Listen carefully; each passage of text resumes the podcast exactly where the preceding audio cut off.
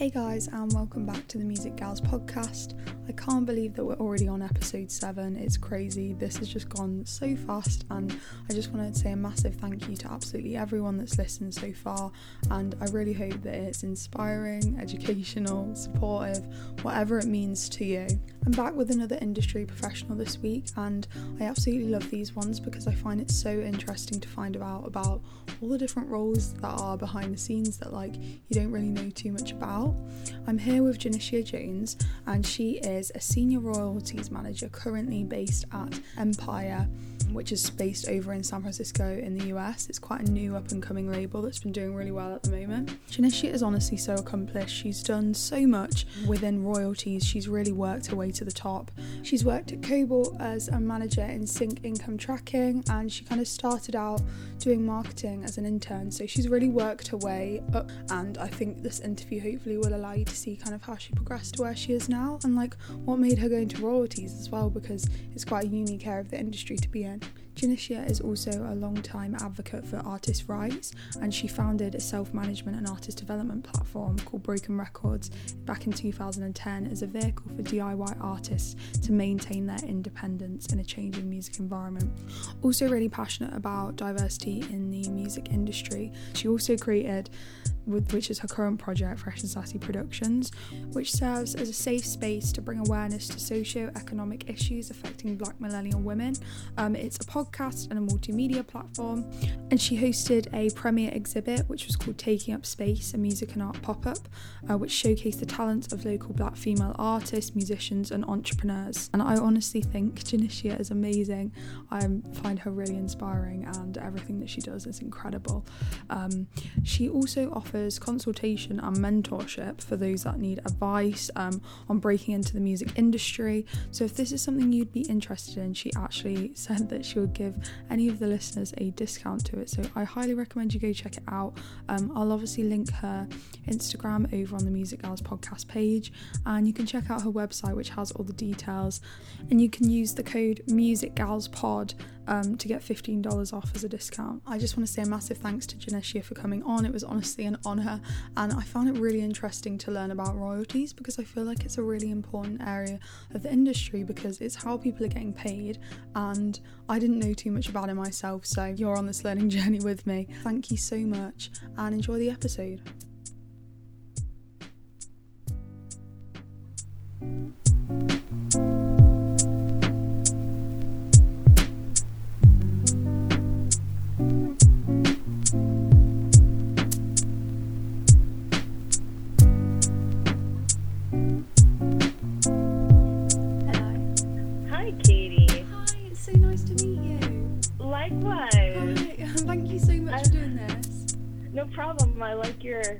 It's very ethereal. oh, thank you.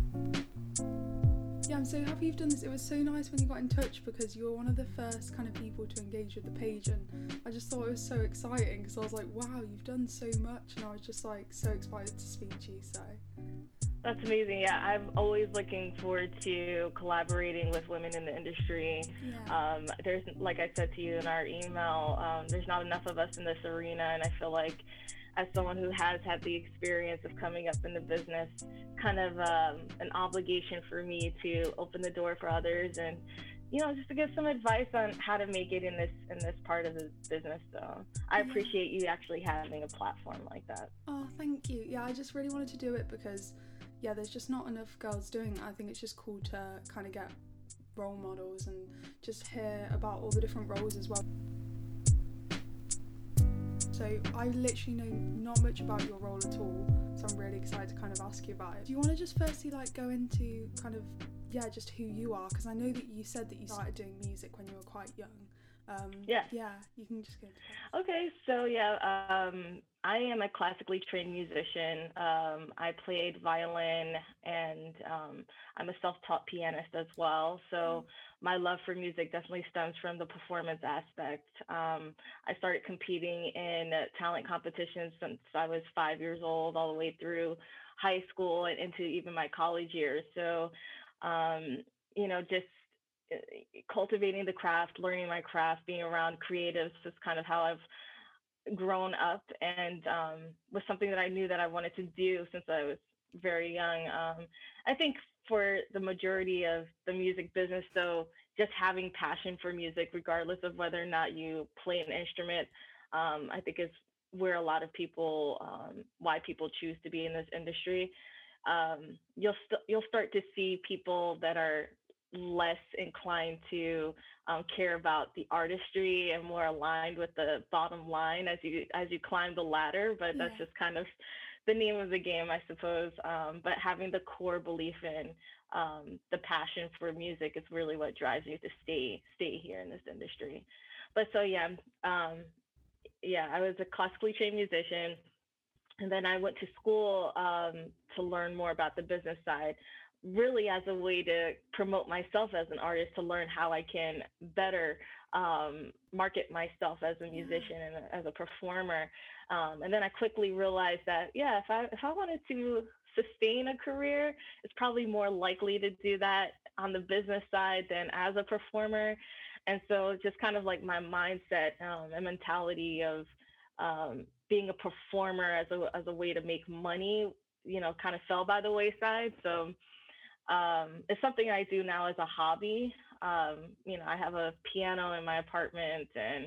I'm always surrounded by people that are making music, obviously. So any chance that I get to collaborate, I'm, I'm in there. But uh, now it's just as a way to kind of fill my soul. You get what I'm saying? Yeah, that's um, so cool that you get to work in, yeah, the industry you love. I think yeah, I feel like that's kind of the path that I'm going down actually because I started off being a musician and then yeah, so I think it's I think a lot of people do end up doing that and I think that's the best way to do it. So yeah, yeah exactly, and that's one of the things that kind of um, builds some camaraderie in the business when you find other people that are also coming from the space of um, performance. Um, because then you you realize that they have an ear for quality yeah. and um, also they understand the plight of the artist. You know, you know what I mean? I think that's so, so, important as well. Understanding, yeah, the artist's direction, how they feel, because it's such it's so personal, isn't it?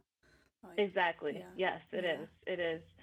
Um, that might have been another part of it too. Is that mm-hmm. as I've um, worked in various aspects of the industry, um, I, I, guess I've been a little bit tainted by how the business affects the craft. and I didn't want to be a gimmick. I didn't want to, you know, have to change who I was, even just for the marketability aspect. Yeah. You know, that must be um really hard at times, actually.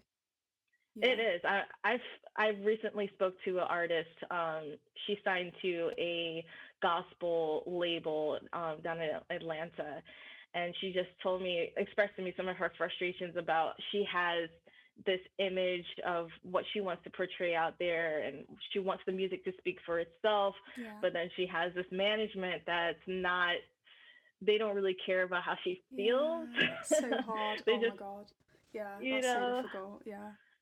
And so you know it's kind of i told her that sadly you know you have to play the game to win it and that's kind of a lot of the mentality of um, the most popular artists that we've seen out there. Um, if you followed them from the beginning to um, the the plight of their success, has been that they've kind of had to mold themselves into this, you know, marketable yeah. um, product, and then they'll, you know, as they get to have a little bit more clout, a little bit more popularity, they can change the narrative about who they are yeah. um, and express themselves in different ways. But yeah, yeah sadly, it's kind of that's just the way it is now. I think. I think yeah. some for some artists it's different, but I think yeah, I think there is there's a bit of both, isn't there? There's the commercial side, yeah. and there's your passion side as well. So, exactly. Yeah. yeah. What? So your role, you you're the sync manager. Is that what you do? So you well, do... no. So okay. I didn't really explain. So after um after going to school, I well, first I earned um, three specialized degrees, one in recording arts, one in music business, and my master's in entertainment business. Um, and then I started my own um, self-management platform. It was back in 2010 when things were just starting to look like people wanted to go independent, but it still wasn't um, marketed that way.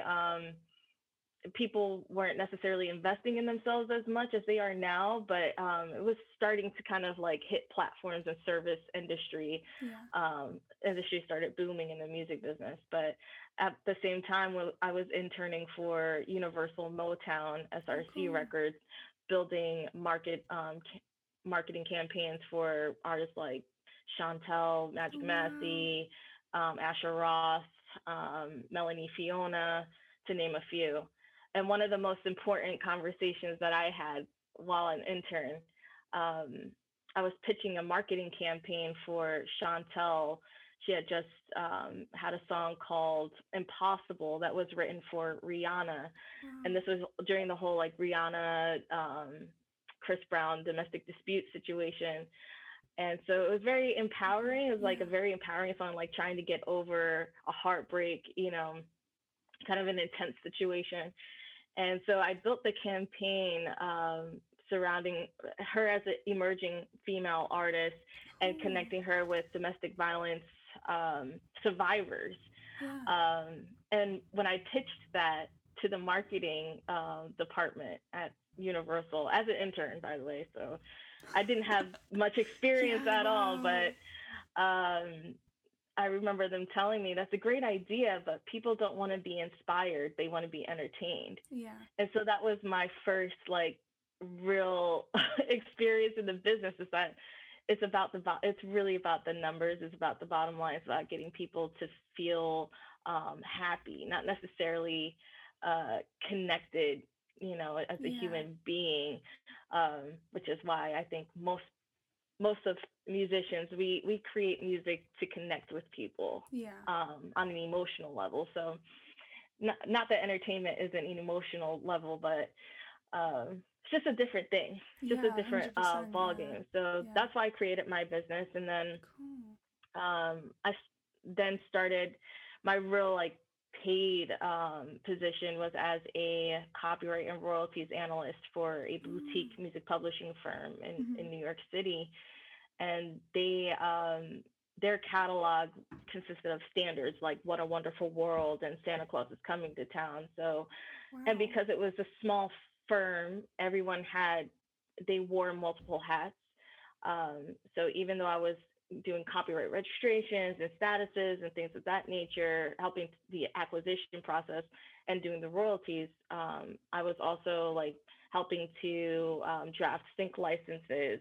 I was helping to pitch our services to um, potential clients and um, you know help with the legal aspect of things at, at some in some cases. So i had a, a well-rounded knowledge about music publishing um, and then i went to um, entertainment one also known as e1 which is one of the most in- successful independent record labels of our time.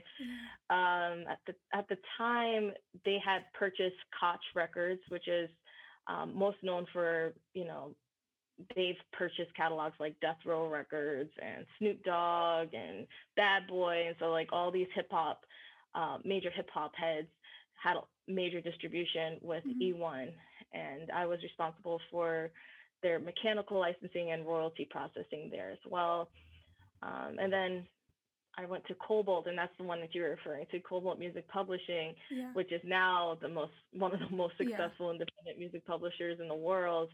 Um, I was their sync income tracking manager, so responsible for collecting um, all of the sync income for the U.S., Canada, and Latin American territories. Wow. Um, working with some pretty pretty high profile clients there and um, just in general kobalt is a family i think we joke around um, at, at kobalt as they have you know, their interview process is like six to ten people that you have to talk to before you get hired Wow. because they really want to make sure that you fit with their company culture Yeah. um, and so, yeah, it feels much like a family when you get there. Uh, even now that I'm not with them, I still talk to, I have a lot of connections there.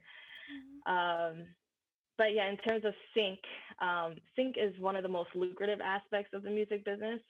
Um, it's one that's, I think, more promoted now because we can we have like more transparency about where ro- royalties are coming from than we Yeah. ever did Mhm. and so um, sync has become like um, an exclusive service for a lot of platforms because there's a lot of time invested in you know procuring a catalog and um, pitching it to different production agencies um, and even just to do that you have to have connections with production agencies Yeah, that, yeah, yeah. um, but yeah it's the most lucrative in, in my opinion um, as a royalties um, specialist or expert um, licensing opportunities can go anywhere from 5000 for one placement to hundreds of thousands of dollars especially if you're talking about like super bowl or like Yeah. main events throughout the world so yeah um, That's I so would say. Yeah. yeah it's it's i like being in the royalty side of things because that's where you see a lot of the trends in the industry Yeah. um and but it's one of the least like talked about sectors Yeah, no, so- hundred percent. Like, it's just not really that talked about. But if you think about it, it's one of the most important because it's actually where the money's coming from as well. exactly Yeah, exactly Yeah. So you're working at Empire now, which is quite a. Are you from San Francisco? Actually i'm from new jersey Ah, um and i moved to so kobalt had relocated me from new york uh three years ago Okay. so i've been in la for for three years Yeah. Yeah, and empire's headquarters are in san francisco so Cool. Yeah. No, that's really i travel every now and then to uh, Yeah. the headquarters sorry So Empire's quite a new label, isn't it? From what I was finding, because I didn't know too much about Relatively. it. Like, how is so? What's your role there at the moment? So Empire Distribution has been around since about 10, 2010. They've Yeah. kind of settled as one of the um, premier distributors, uh, especially for urban music. Um, and their label, you know, they've found some success there um, more recently Yeah. with artists like Blue Vandross um, or Young Blue, as I always say. Um, uh, and there's some others that you can find on the roster, but yeah. Um, they just um, announced their publishing division, which is where now I'm part of the team of six right now, um, in charge of the royalties of the Empire Publishing division. Um, and a lot of that is having to build out the infrastructure because it's something Yeah. new that didn't exist there. And so that's a very exciting place to be. Um, yeah. having you know experience in all these aspects of the industry and be able to apply it is almost like a dream come true you know Yeah, hundred percent. Yeah, you have so much experience. It's crazy. You've done so much. Like your knowledge is just so broad of all the different areas. It's so inspiring, honestly. Aw, Yeah. Thank really you cool. yeah Yeah. i wish there were more of women out here to you know talk about how they've gotten there because um i think what ha- happens like inevitably is that because there's so few of us we're taught to compete against one another Yeah. in the industry yeah, and, um, it's a weird feeling, isn't it? It is. It's sad. yeah. I feel like there's room for everyone and we're all skilled at different things. So, you know, In your kind of Um, bit, then your kind of section of the industry, have you found that there's not as many women? See, I've been, I feel like I've been lucky in that Kobalt was probably one of the more diverse places that I've I've worked. Um, Yeah. My boss there was a woman Oh, uh, and a one, woman of color as well. Yeah. So, um, just to have like a leader that that I can relate to in any ways is Yeah, it's that's amazing. meaningful. Yeah.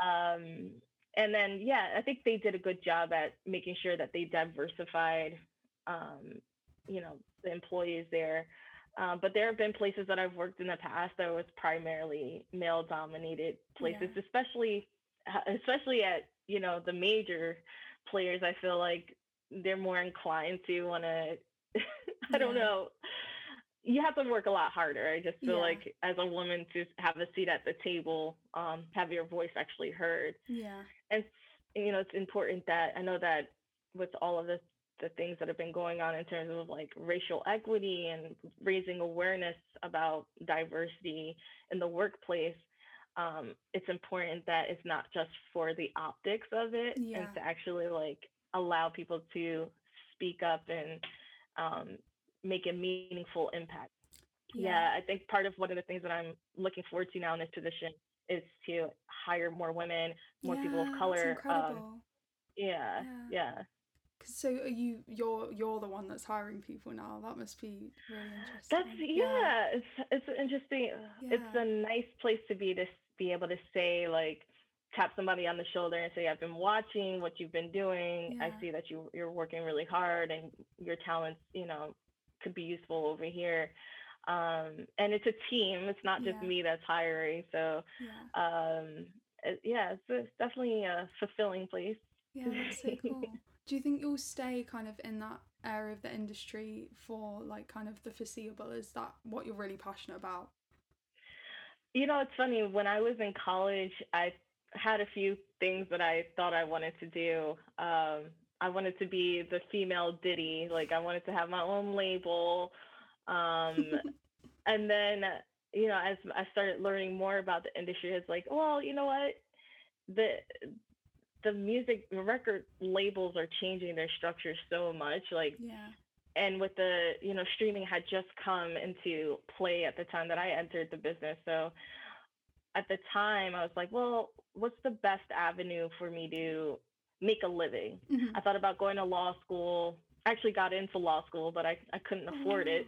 So it's kind of like a serendipitous thing though that happened that you know my Yeah. first employer didn't want a law student so it just kind of worked out Yeah, that's crazy. It's so weird how things Uh, change the way your life goes, isn't it? Like, yeah, just such a small thing like that. But yeah. you have to be flexible and that's one of the things that I, Yeah. I mentioned recently on my ig is that you don't know you know where life is going to take you and we all have these ideas of where we where we see ourselves what we think we want to do but the best way to get there is not to be so rigid on the pathway Yeah. you know we, we want things to go the way that we want it to but a lot of times it's just about being flexible and um, you know doors Yeah. open other doors so Yeah, yeah, that's a hundred percent. You don't know this one thing that you might not be a massive fan of, might be the thing that gets you to the thing that you want to do that you never even knew about. Like, exactly yeah, it's just exactly things fall into place. So yeah, and that too like that rigid mentality kind of prevents you from listening to other people you know when they try to tell you well you know what what i see you have like the skill to do is Yeah. may- maybe not where you see yourself but that could lead to something else and ultimately could probably inspire you so anyway because I, I feel like we went on a tangent but yeah, no, it's Um, all great advice though. Like, it's honestly all great for anyone that's going into the industry. Like, these are really like major things they need to like kind of know. Because uh, when you're first going into it, you're like, oh, I want to do this one thing, and you never, you never think about like all the other options. I'm like, yeah, exactly Yeah. because I I'll be the first to tell you that you know most people don't aspire to go into royalties. It's Yeah. not the glamorous part of the industry. It's not Yeah. most of us we like to you know be alongside the artist as the A&R or we want to be a part of the marketing because we have more um, leverage and more recognition in those sides of the business. But um, you know, cop I would say publishing for me, the reason why I, I wanted to do publishing is because I realized in the changing industry, there's always going to be songwriters. Yeah. But no matter what happens, what, you know, copyright is always going to be necessary, you know. So I just felt that it's there's probably more longevity in this Oh, side of the, the business. Um, but then I didn't realize that there's so few of us in royalties that it helps it gives me a competitive edge when I'm going Yeah. to look at other, you know, places of employment, you know, they need royalties people because no one no one wants to do that. So Yeah, you never cool. know. You never Yeah. know where you're going to um it's just you gotta, you know, be flexible and stick with it, you know? Yeah, definitely. What do you think? Um, kind of. I know it's a kind of broad question, but what kind of major advice would you give to someone that's kind of looking into going into like royalties or like maybe doesn't even know that they want to do that yet? Like, what? Obviously, Mhm. everyone's steps to get there are different. Like yours has been such Right. a such a weird journey. Like, what are the main things that you kind of look for when you're looking at employees and stuff? royalties, um, obviously just uh, knowledge about the registration and copyright process because that's where the royalties are coming from. Yeah. Um, understanding kind of like just the ecosystem of publishing as it is, but um, if we're even if we're talking about um, artist or producer royalties, having knowledge about where those royalties are coming from. I think that's the main thing.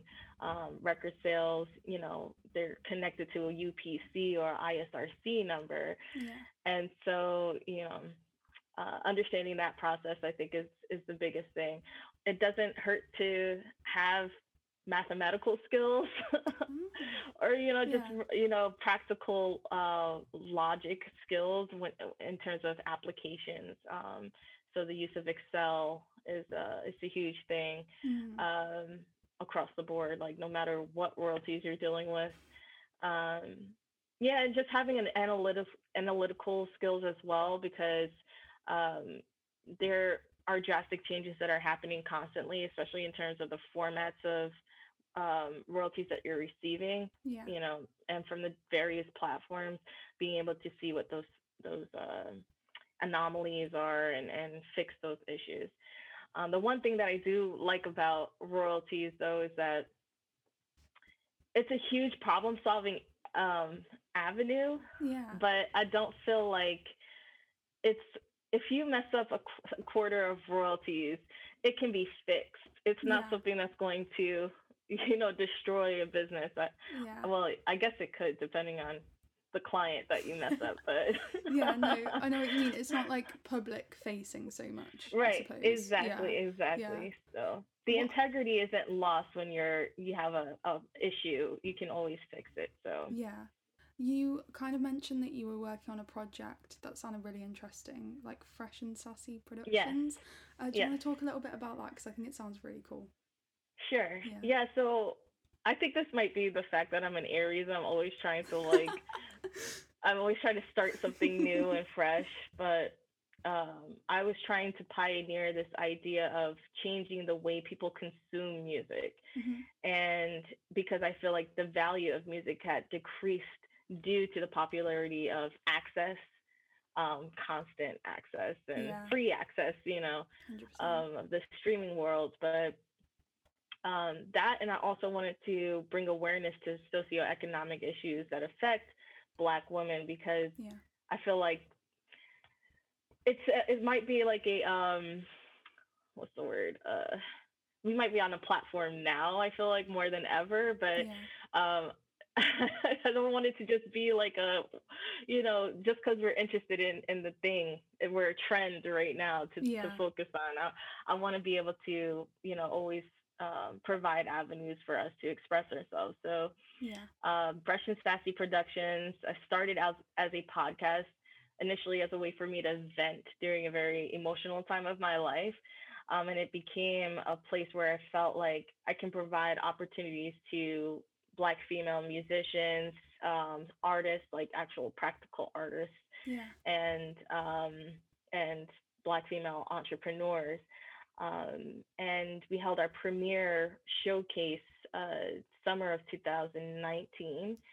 Um, I was hoping to do them more frequently afterwards, but then COVID happened. Yeah. So, yeah. Um, but I do plan to uh, pick that back out up as we start to open up as a country yeah. a little bit more. Um, that is so, yeah. that's so cool. I'll definitely support it. You know when um oh thank you. Starts. Obviously, I can't go to the event because I'm in right. the UK, but that's so cool. I absolutely love that. That's honestly yeah. really inspiring. Yeah, I think it's really cool that you're offering a platform. Thank you and support. Yeah.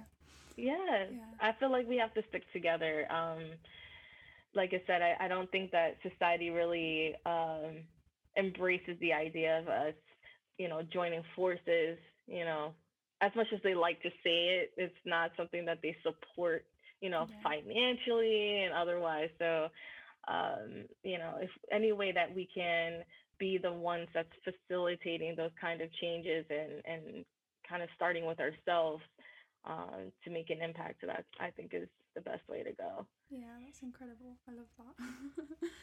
Um, You're I'll... doing it too with your podcast. I mean, yeah. it's a platform, you know. Yeah, definitely. I, I think it is really fun doing stuff like this because it's just yeah, it's just supporting people and inspiring them because yeah, we need to like make it a more diverse place. So. Exactly. Exactly.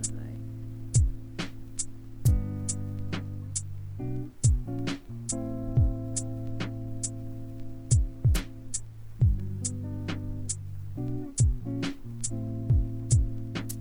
lockdown like over where you are at the moment? Because obviously it's so different over here. I didn't know.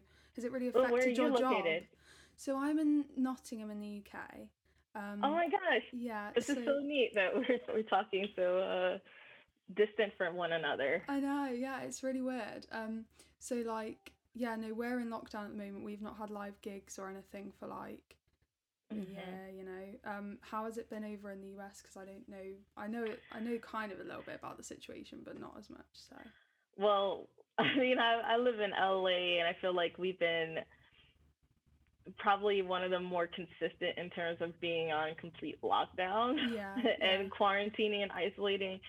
Um, I think just recently is when they started to open up like outdoor patios and things of that nature. So I've seen a lot more people out, but in Yeah. terms of like live venues and things of that that nature, no, it's yeah it's still um and i feel really bad for the artists that that's their bread and butter Yeah. is um performing live um i think it's just providing an avenue though for people to be more create creative um you know i think Verzuz is kind of like um you know the Verzuz uh battles that Swizz Beatz and timbaland started with apple music i think yeah. that is a prime example of how uh, you can use this time to build something that's you know that's powerful and can connect with people and um, interactive. Um, and i think when things start to go back to some kind of normalcy whatever that looks like um, people will probably be more inclined to do more interactive digital experiences for their fans. Um, they can reach a larger audience that way. And um, if you're an independent artist, it, it just gives you a little bit more um, leverage, I think. Mhm. Um, you're building your platform this way because you can't necessarily get 500 people into a venue, but you can get 250 loyal people to come watch you every Saturday, you know, to perform a song. So, you know, Yeah, it's weird. I've not really thought about it too much like that, but it does really make you think outside the box of like ways to make your music more interesting. And I feel like online has become a nicer space in a way. It's kind of not a space that we, I don't know, it can be different. but- relatively. but it's a little bit nicer than it was before. I feel like people are supporting each other a bit more than before. Do you know what I mean? It's less about what you're up to because you're not doing anything. Um, so yeah. Well, the thing is that's kind of humbling about this experience is that we're all going through it together. yeah. So there's there's a level. It's kind of like a leveling playing field when you're not able to use the avenues that you would. Let's say if you were a superstar, you get what I'm saying. So we're all having to use the same platforms, and um, yeah. So I I think in that way it's a bit a bit nicer. I think people are a little bit more um, akin to wanting to connect because this is the only way we Yeah. can connect right now. Yeah, hundred percent. Has your job? Have you been able to go in, or has it like prevented you from going into work? Have you worked from home? So I'm lucky in that when I first got this job at Empire, um, we were already working from home. Yeah. Um, and I just kind of worked it into my contract to work from home indefinitely. So for Yeah. me, it's not a matter of going into the office at all, but I'll I'll have um, meetings with Ghazi and I'll I'll have meetings with the vice president of revenue um, that are based in San Francisco every now and then, Oh, just okay. to, you know, address whatever needs to be addressed at the time. And Yeah. um, so, but I I like the idea of the freedom of being able to work from home. Yeah, I, I know a lot of people yeah. don't like it, Yeah. you know. I think it depends. I think yeah. I think I I sometimes really like it. It's really nice, but then sometimes you just want to go outside. It's, it's Yeah. Yeah. Exactly. One of the questions I wanted to ask was you've obviously really moved up in the industry and like gone through so many different roles. Have you had to kind of deal with rejection at times and how have you dealt with that? Because Oh, I, yeah. I think we all know that, you know, we all deal with rejection, particularly in this industry. And yeah, Yeah. like how have you kind of pushed past it? Because you've obviously pushed past it, like Yeah. you've got so far. Well, no one's immune to rejection. And I think it, there's a, a level of like there's a level of self-importance that has to come into this business. A little bit of ego comes into place because you are competing in a in an arena where there's so many people that want to get here. Yeah. So um, for me, though, it's always been a matter of like bringing my knowledge to the table, and that enough to me is it, it makes me competitive because there aren't enough people in in royalties to to you know do this job. So, yeah. But in terms of rejection, I'll say that it's come in the form of people wanting me to stay in my space. Yeah. You know what I mean? Like if I remember um, I brought up an idea to um, my boss about use, the use of blockchain technology, Mhm. and in the in the copyright world, the use of blockchain technology could be so useful to us because there is a, a consistent lack of data across the board. Um, that if it could be more refined, it would make everyone's lives just so much easier. Yeah. Um, but publishing has been around since the 1920s, and because of that, it's a very convoluted process, and you know, new technologies are harder to adapt. But I was working for a techno- technology company within the music industry, and I thought, well, this is a technology platform, so let's be the ones to to start that dialogue, to start that trend. And I was basically told, ah, stick to the Yeah. royalties, you know, like stick to this over here. and um, you know, I get it. You know what I mean? I get it. It's- That wasn't. It's not necessarily my job. Um, and sometimes you just have to do your job. You Yeah. know. Um, but yeah, rejection comes in a lot of different forms. It, can come in the form of you just not getting the job that you wanted. Um, I've been rejected for a lot of jobs that I've Yeah. applied to. Um, ones that I thought I was qual- like I wasn't qualified for, and I just went for. Mhm. Those are easier rejections to take. But then the ones that you clearly overqualified and get rejected for, Yeah, that's, that's like frustrating. you know so you you just gotta like the the l's are all lessons you know Yeah. and i've gotta say that um my the thing that's kind of helped me come out on the other side is knowing that just like not giving up you know just not giving up like yeah.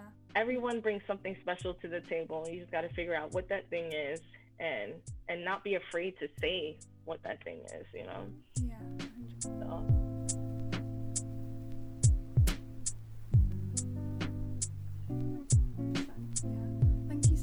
you so much. Thank it's been so nice to talk to you, Janisha. Like, I, you're really, you're honestly so Aw. inspiring.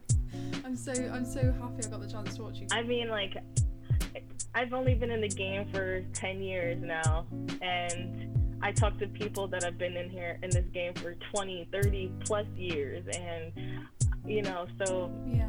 I like to look at this as an experience to show, to give some advice to people that are trying to break into the industry, may not know where to begin, or have some reservations. It's all, you know, a journey, and yeah, I think, um, yeah, these conversations kind of help to help me keep an ear to the ground too. Like, what are people really interested in and learning about, and you know, what's important to them. So I appreciate you for inviting me and allowing me to to talk on this. Thank you. you. So much. Thank you. Thank you so much. It's honestly been Thank so you. nice to meet you. Likewise, Thank let's you. keep in touch. yeah, we'll keep in touch. Right. I'll see you soon. All right, have a good one, Katie. Bye. Bye.